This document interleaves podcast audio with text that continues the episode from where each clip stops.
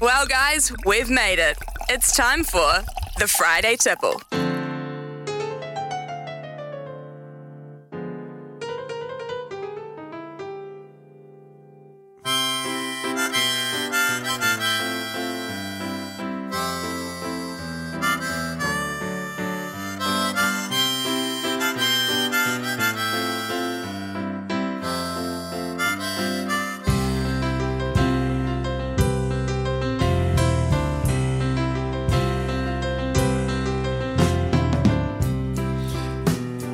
Yes, I can just hear the corks popping over there in the south of France, down on the border of uh, Spain. Izzy Dagg, Dagger, he'll be tasting that lovely red wine, that Bordeaux that comes out of that beautiful country. Um, and whenever you hear that music, Meeps, mate, you know that we're heading towards the weekend. And haven't we had a great week this week? On the Friday tipple to kick the week off, we caught up with the Golden Boot Super Rugby All Picky champion Renee Holmes. How good was she? She is a bit dusty though after some well deserved celebration drinks, but she is so happy about where the women's rugby game is heading and can't wait to see more improvements to the competition next year. It is definitely just getting better and better. So obviously, just you know, more game time, more games, get it expanded. Let, let us play, you know, these Aussie teams and you know the Fijiana team. That's the only way I think it's gonna, you know, just keep getting better and better. Once our girls, you know, get to go full time on a Rugby contract, it's gonna be a very, very special and good day for women's rugby. Nice. I like I like her, and man, she's got a boot on her. Titletown. Just another one in the cabinet. Simple as that. Uh, it was an absolute honour. Danny, Danny Lee's probably from Christchurch, actually, because it was an honour to speak to the LIV Golf Tucson champion. Although he's a man of a few words, when Danny talks, well, you, you listen. he mentioned how excited he was to head to Australia for the next stop on the LIV Tour and to be so close to his hometown Christchurch. No, I'm not playing on the as extreme schedule as PGA Tour. Um, now I have some free time. I can definitely come over for a week or a couple weeks for play event or just go over there for just chill a little bit. Before even I wanted to go over, I was always on the edge of me trying to make top 70 on the FedEx, top 30 on the FedEx. It's just if you just skip two weeks on PGA Tour, I just felt like uh, I'm missing a lot. You know what I mean? Has to be from Christchurch, surely. Titletown. That's so good, Louie. Oh my God, the patch is on. Well and truly, it's always good when we get the legend TJ Perenara on the line. He was working hard at the gym on his recovery, and he's always working on being the best at everything he does, and is keen to make his way back into the black jersey. one, I want to be the best, and that, that that's always been um, a, a big driver of me. And, and it, it's whatever I do, I want to be the best in it. And um, currently, um, I'm here with the Hurricanes and New Zealand Rugby, and I want to be the best um, player I can be. And my goal is being the best at rehab at the moment because that's my that's my current job. Uh, another big one for me, like rugby, is such a game that me so much, and I feel like I owe owe rugby um, the best that I can be every day.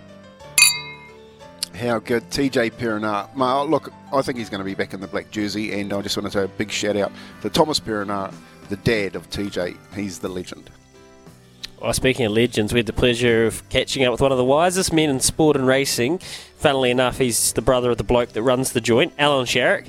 Al spoke about this crop of three year old racehorses that we keep banging on about, and he put into perspective as to why they are such a special bunch. Yeah, they're outstanding. As good as we've had for a long, long time. When you get those three-year-olds that can go wait for age against the older horses, they're special three-year-olds that can do that, you know. Um, and we've just got a crop of them, mate. Yeah, they're, they're just phenomenal horses.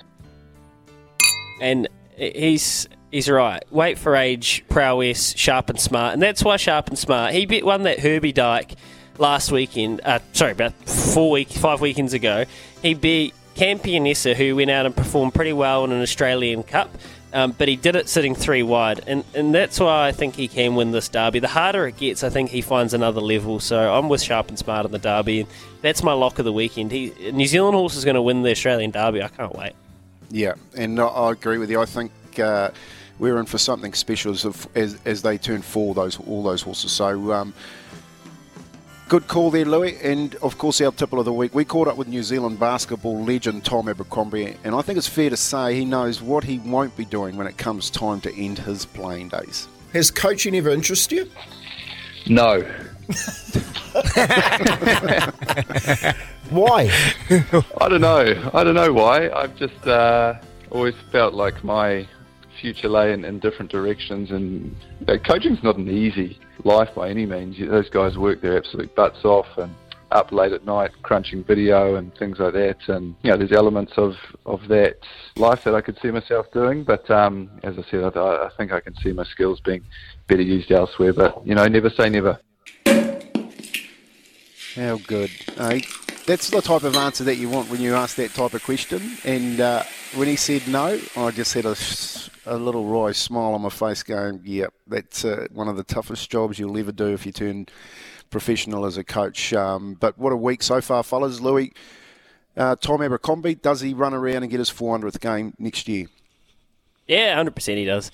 I think they'll be the he'd be the first person they would sign just for what price, and that's the, always the it's always the case with. Um, the break news yesterday that LiAngelo Ball wants to play for the Breakers, and LaVar Ball went on another radio station and did this punishing announcement. Um, I, I just would like to say about that, LiAngelo Ball, he has averaged not very many points in the G League, and are we sure that Leang- Are we sure the Breakers want to sign LiAngelo Ball? Like, is that? Did we just did it, LaVar Ball just declare that? Uh, and like, I saw the Breakers kind of getting involved on social media, but I just from my very basic understanding of NBL imports, I don't necessarily think it'd be a lock that he would be very good. And I don't want to burst the bubble on this one, but I think I might have just done that. Yeah, look, I, I hear what you're saying. Like the money, does it does it stack up? I I don't know. Like commercially, yep, I can see that there's. There's, a there's distraction as well. Uh, that's what that's what you're saying. Like, can they handle the distraction? Because we saw the amount of socials that came out with um, his father when he was over here, you know, at the Warriors game, all around the place, meeting people left, right, and centre. I've even seen one with Sam Cane get up, get up there because uh, Sam was up at the Warriors game as well on the weekend. So, um, yeah, look, I think there's more water to go under the bridge with that, Louis. It might, might be just a PR stunt